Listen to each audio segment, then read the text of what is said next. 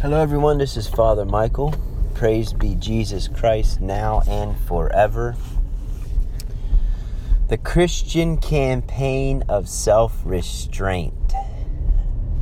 That's the opening prayer to the uh, beginning of Lent on Ash Wednesday.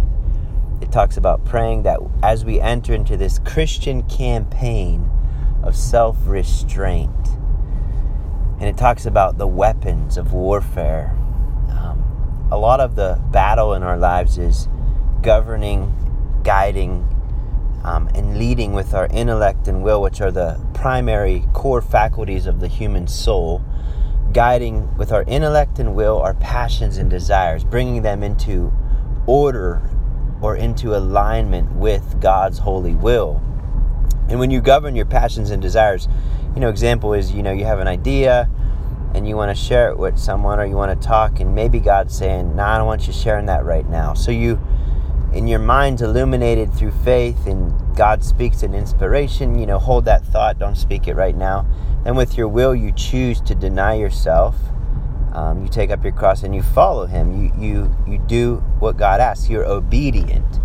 The word obedient comes from the word ob, audire, meaning to uh, audio. Audire means to listen or to hear. So to listen or to hear. So to be obedient is to listen to God and to hear God's voice and to listen and obey Him.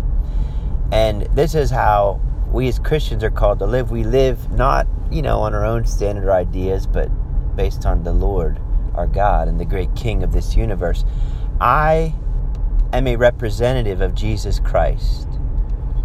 As a priest of Jesus Christ, especially in the sacrament, um, for example, of reconciliation, I represent Christ.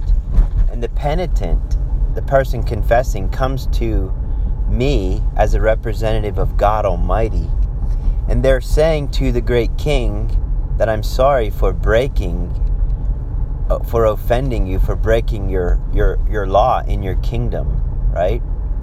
And so, sin, original sin, um, or what what is called concupiscence, is the disordered passions and desires. It's when our passions and desires govern us rather than our intellect and will, by God's grace, governing them.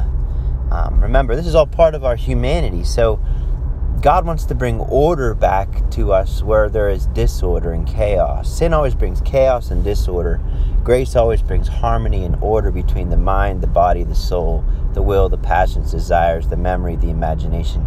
Again, this is the work of grace. This is it's called the New Testament because the New Testament is about God's grace, which perfects and heals our human nature, our wounded human nature, um, which original sin um, caused. Okay?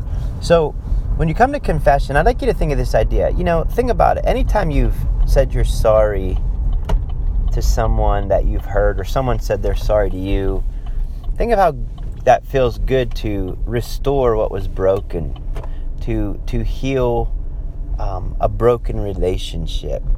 When you come to confession, you're as a penitent, as the one confessing, you are allowing God through His representative, the priest, to what? To restore what was once. Uh, to restore the, what was broken, the relationship was broken. I'd like you to think of the relationship with Jesus, which is being restored in confession, um, as a bridge between earth and heaven. Christ is our earthly, our heavenly bridge between earth and heaven, right? And so every time we sin, it's like removing planks or boards from that bridge. And if we don't go to confession, that bridge becomes more and more um, less usable, if you will. It's not there. It rots. It the boards start falling apart. Um, so when you come to confession, Jesus puts all the planks back up. He makes the bridge not only healthy and strong, but it's there so that ultimately when we die, we want these two things to definitely be there. We want the bridge for one just to be there, which is our relationship with God. And we two, we want it to be a healthy bridge, something we can walk across into the eternal uh, life of heaven. So I'd like you to think of that.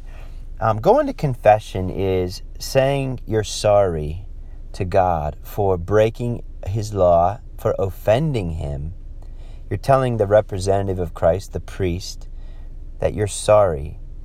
Um, and you say you're sorry because you care about your relationship with God, just like anyone else. If you care about that relationship, you're going to say you're sorry.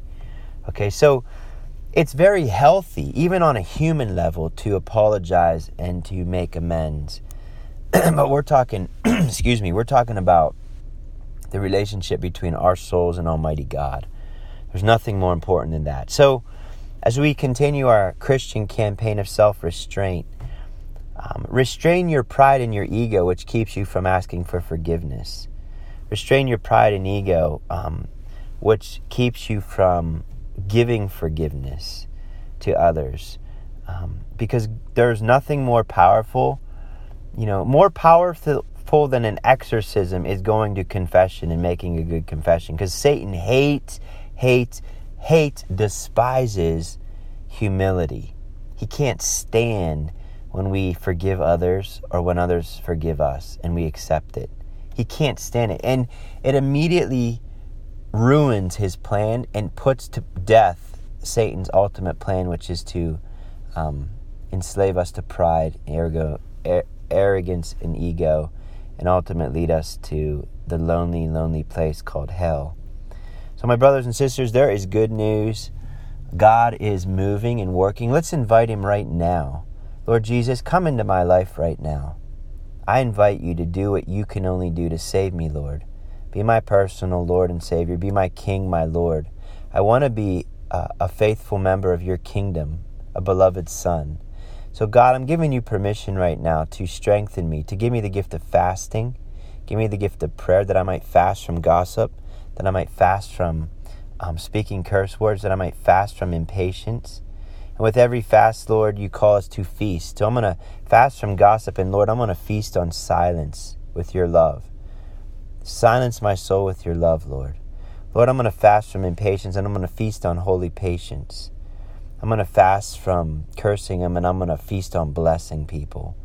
So, my brothers and sisters, I just want to encourage you um, take up arms. There's nothing more exciting and there's no better life than the life of a believer that's really engaged in the Christian walk. So, may God bless you, Father, Son, and Holy Spirit.